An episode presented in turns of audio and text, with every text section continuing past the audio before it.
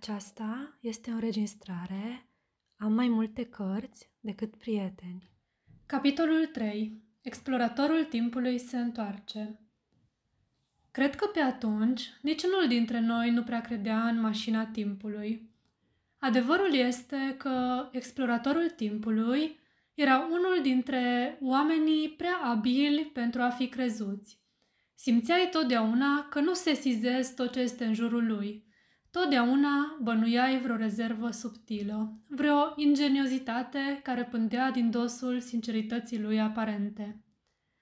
Dacă Philby ne-ar fi arătat modelul și ne-ar fi explicat problema, întrebuințând chiar cuvintele exploratorului timpului, față de el am fi arătat mult mai puțin scepticism. I-am fi ghicit de îndată intențiile. Și un măcelar poate să-l înțeleagă pe Philby. Dar exploratorul timpului avea multe ciudățenii în felul lui de a fi și nu ne puteam încrede în el. Lucruri care ar fi făcut faima unui om mai abil decât el păreau înșelătorii în mâna lui. Este o greșeală să faci totul cu prea multă ușurință. Oamenii care îl priveau cu seriozitate n-au fost niciodată prea siguri de comportarea lui. Erau oarecum conștienți că a-ți pune în joc reputația pentru el era ca și cum ai mobila odaia copiilor cu obiecte făcute din porțelan fin. Astfel că nu cred că vreunul dintre noi să fi vorbit prea mult despre explorarea timpului în uh, intervalul dintre joia aceea și următoarea.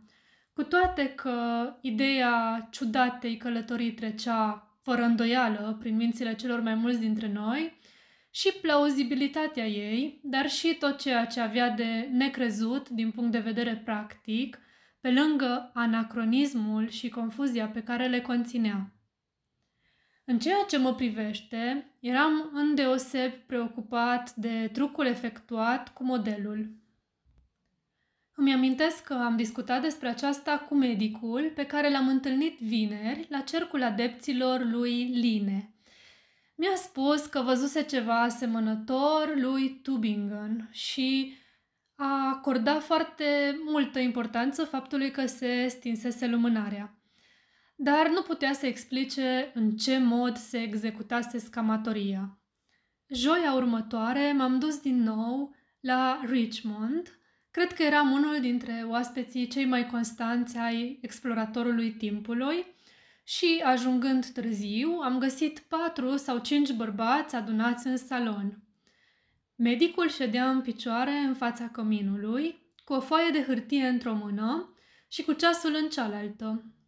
M-am uitat în jur după exploratorul timpului. "E șapte și jumătate acum," zise medicul. "Cred că ar fi mai bine să ne așezăm la masă." "Unde-i?" întreba eu, numind pe gazda noastră. "Abia acum ai venit?" "S-a petrecut ceva ciudat. Este silit să întârzie. Mă roagă, în acest bilețel, să ne așezăm la masă la ora șapte, dacă el nu s-a înapoiat până atunci. Adaugă că ne va explica totul când va fi aici." "Ar fi păcat să lăsăm cina să se răcească," zise editorul unui binecunoscut ziar. Și, la aceste vorbe, medicul sună clopoțelul. Psihologul era singura persoană, în afară de doctor și de mine, care asistase la reuniunea precedentă. Ceilalți erau blank, editorul menționat mai sus, un oarecare ziarist și un alt personaj, un om timid, tăcut, cu barbă, pe care nu-l cunoșteam și care, după cât am remarcat, nu a deschis niciodată gura în cursul serii. La masă s-au făcut diferite presupuneri în legătură cu absența exploratorului timpului, iar eu am sugerat, pe jumătate în glumă, eventualitatea unei călătorii în timp. Editorul a cerut explicații, iar psihologul i-a oferit o relatare sumară a paradoxului și ingenioasei scamatorii, la care fuseseră martor cu o săptămână mai înainte. În mijlocul povestirii sale, ușa dinspre coridor se deschise fără zgomot. Eram așezat, cu fața spre ușă, și am fost primul care am văzut-o deschizându-se. "Halo!" am spus, În sfârșit, ușa se deschise mai larg și exploratorul timpului apăru în fața noastră. Am scos un strigăt de surpriză. "Doamne sfinte, omule, ce s-a întâmplat?" strigă medicul, văzându-l și el. Toți cei de la masă întoarseră capul spre ușă. Era într-o stare jalnică. Haina era prăfuită și murdară, mânjită cu pete verzi pe mâneci, părul în dezordine era, după câte mi s-a părut mie, mai încărunțit, fie de praf și murdărie, fie pentru că își schimbase într-adevăr culoarea. Fața era palidă, ca de cadavru, pe bărbie avea o tăietură roșcată, o tăietură pe jumătate închisă. Expresia lui era răvășită și obosită, exprimând o suferință intensă. Ezită un moment în prag, ca și cum ar fi fost orbit de lumină, apoi intră în odaie. Pășea, școpătând, ca un vagabond pe care îl dor picioarele. Îl priveam în tăcere, așteptând să vorbească. Fără să spună însă vreo vorbă, el se apropie cu greu de masă și făcu un gest către sticla cu vin. Editorul umplu un pahar și îl întinse. Îl goli și păru că se simte mai bine, căci privi jur împrejurul mesei și pe față îi flutură umbra vechiului său zâmbet. "Ce ți s-a întâmplat, omule?" întrebă doctorul. Exploratorul timpului păru că nu aude. "Nu vă deranjați din pricina mea," zise el, articulând cu greu cuvintele. "Mă simt bine." Se opri, întinse din nou paharul pentru a-i fi umplut și îl goli dintr-o sorbitură. "E bun," zise el. Ochii începură să-i strălucească și o ușoară culoare îi reveni în obraj. Privirea îi trecu peste fețele noastre cu o vagă încuvințare și apoi se roti în jurul odăii calde și confortabile. După aceea vorbi din nou, rostind la fel de greu cuvintele. "Mă duc să mă spăl și să mă îmbrac și apoi cobor să vă explic totul. Puneți-mi și mie deoparte o bucată din friptura asta de berbec. Sunt lihnit după o bucată de carne." Își aruncă privirea către editor, care era un oaspete mai puțin obișnuit și ură bun sosit în casa lui. Editorul începu să formuleze o întrebare. "Vă răspund îndată," zise exploratorul timpului. "Sunt într-un hal. Un minut și sunt gata." Puse paharul pe masă și se îndreptă spre ușa care ducea la etaj. Am observat din nou că școpăta și călca fără să facă zgomot. Ridicându-mă de pe scaun, m-am uitat pe când ieșea la picioarele lui. Nu era încălțat decât cu o pereche de ciorapi zdrențuiți și plin de sânge. Apoi ușa se închise în urma lui. Era cât pe aci să-l urmez, dar mi-am amintit cât de mult detesta atenția acordată persoanei sale. Pentru câteva momente mi se făcu în minte un gol. Extraordinara comportare a unui eminent savant. Îl auzi pe editor exprimându-se, după cum era obiceiul în titluri de ziar. Această observație mi-a readus atenția la cei adunați în jurul mesei încărcate. "Ce s-o fi întâmplat?" zise ziaristul. "A făcut oare pe hamalul amator? Nu reușesc să înțeleg." Întâlnind privirea psihologului, am citit pe fața lui propria mea interpretare. M-am gândit că, urcând scările, exploratorul timpului șchiopăta a nevoie. Nu cred că altcineva mai observase că șchiopăta. Primul care și-a revenit complet din uimire a fost medicul, care a agitat imediat clopoțelul. Exploratorul timpului nu putea să sufere ca servitorii să-i fie prezenți în timpul mesei, cerând să aducă o mâncare caldă. Mormăind, editorul se întoarse, iar la cuțit și la furculiță, iar omul tăcu, tăcut făcu la fel. Cina fu reluată. Pentru câtva timp, conversația se limită la simple exclamații cu pauze de mirare. Apoi, editorul nu-și mai putu stăpâni curiozitatea. Oare prietenul nostru își completează modestul său venit făcând pe măturătorul? Sau trece prin metamorfozele lui Nabucodonosor? Întrebă el.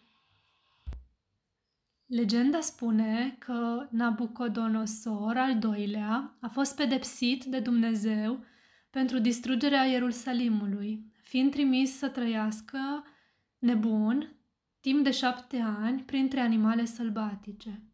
După această perioadă, însănătoșindu-se, s-a reurcat pe tron. Sunt sigur că este vorba despre povestea mașinii timpului, zise eu, reluând relatarea psihologului despre întâlnirea noastră anterioară.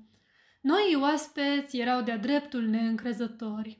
Editorul ridică obiecții. Ce mai este și cu această explorare a timpului? Un om nu se poate umple de praf tăvălindu-se într-un paradox, nu-i așa? Apoi, pe măsură ce se convingea singur de această idee, recurse la ironie. Oare nu există perii de haine în viitor? Ziaristul nu voia de asemenea să creadă cu niciun preț și se alătură editorului în sarcină, destul de ușoară de altfel de a ridiculiza întreaga poveste.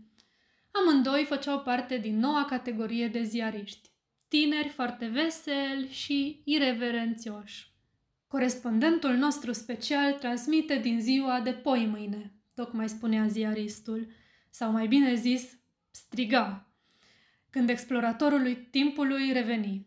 Era îmbrăcat în haine obișnuite de seară și nimic, afară doar de privirea lui răvășită, nu mai rămăsese din aspectul care ne izbise mai înainte. Iată, zise editorul râzând, amicii noștri aici de față spun că ai fi fost într-o călătorie în mijlocul săptămânii viitoare. Vrei să ne spui și nouă ce intenții va mai avea guvernul? Cât ne cer pentru asta? Exploratorul timpului se așeză pe scaunul lui, fără să spună o vorbă. Zâmbea liniștit, așa cum îi era felul. Unde-i friptura de berbec? Întrebă el. Ce plăcere să înfingi din nou o furculiță într-o bucată de carne. Povestirea, strigă editorul. La naiba cu povestirea, zise exploratorul timpului. Vreau să mănânc. Nu spun o vorbă până ce nu-mi introduc o anumită cantitate de peptone în artere. Mulțumesc. Puțină sare. Numai o vorbă, zise eu. Ai călătorit prin timp? Da, zise exploratorul timpului cu gura plină, dând afirmativ din cap. Aș plăti un shilling, rândul, pentru o relatare ad literam, zise editorul. Exploratorul timpului, ciocănind în pahar cu unghia, îl împinse către omul tăcut. Acesta, care îl privea drept în față, tresări brusc și umplu paharul cu vin. Restul cinei se scurse într-o atmosferă de stinghereală. În ceea ce mă privește, simțeam sumedenie de întrebări pe vârful buzelor și sunt convins că și ceilalți simțeau la fel. Ziaristul încercă să slăbească încordarea povestind anecdote de Hattie Potter. Exploratorul timpului își consacră toată atenția mâncării și dădu dovadă de o foame de lup. Medicul fuma o țigară, privindu-l pe exploratorul timpului printre gene. Omul tăcut părea și mai stângaci decât până atunci și bea șampanie, pahar după pahar, cu regularitate și cu hotărâre din pură nervozitate. În cele din urmă, exploratorul timpului își împinse farfuria deoparte și privi în jur către noi. Cred că trebuie să-mi cer scuze, zise el. Muriam pur și simplu de foame. Am trecut prin clipe îngrozitoare. Întinse mâna după o țigară de foi și îi tăie capătul. Dar să trecem în fumoar. Este o istorie prea lungă pentru a povesti în fața acestor farfurii murdare și, sunând în trecere din clopoțel, ne conduse în odaia alăturată. I-ați pus la curent pe Blank, pe Dash și pe Cius cu privire la mașină? Mă întrebă el, lăsându-se pe spate în fotoliu și arătând către cei trei oaspeți noi. Dar totul nu-i decât o absurditate, zise editorul. În seara asta n-am să mă pot angaja în discuții. N-am nimic împotrivă să vă povestesc tot ce mi s-a întâmplat, dar nu pot să mai discut. Vreau, continuă el, să vă povestesc cele ce mi s-au întâmplat, dacă doriți, dar trebuie să vă abțineți de la orice întrerupere. Simt nevoia să povestesc, o simt din plin. Multe vi se vor părea minciuni, fie. Cu toate acestea, totul este adevărat, de la început până la sfârșit.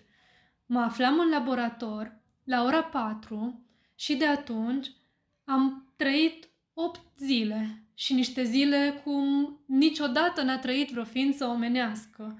Sunt aproape frânt, dar nu mă voi culca până ce nu vă voi împărtăși absolut tot. Apoi mă voi duce la culcare. Deci, fără întreruperi. Sunteți de acord? De acord, zise editorul. Și ceilalți am repetat. De acord. Și cu aceasta, exploratorul timpului își începu istorisirea, așa cum am transcris-o eu mai jos. La început, ședea rezemat în fotoliu și vorbea ca un om obosit. După aceea, se însufleți tot mai mult. Scriind toate acestea, îmi dau seama cu amărăciune de neputința condeiului și mai ales de propria mea neputință de a reda calitatea povestirii. Vreau să cred că citiți cu destulă atenție, dar nu puteți vedea, în cercul luminos al lămpii, fața palidă și sinceră a celui ce vorbea și nici nu puteți auzi intonația vocii sale. Nu puteți ști cum oglindea expresia feței sale toate fazele povestirii. Cei mai mulți dintre noi, cei ce ascultăm, eram în umbră, deoarece lumânările din fumoar nu fuseseră aprinse. Și numai fața ziaristului și picioarele omului tăcut, de la genunchi în jos, erau în lumină. La început, priveam când și când unul la altul. După un timp am încetat să ne mai privim, urmărind numai figura exploratorului timpului.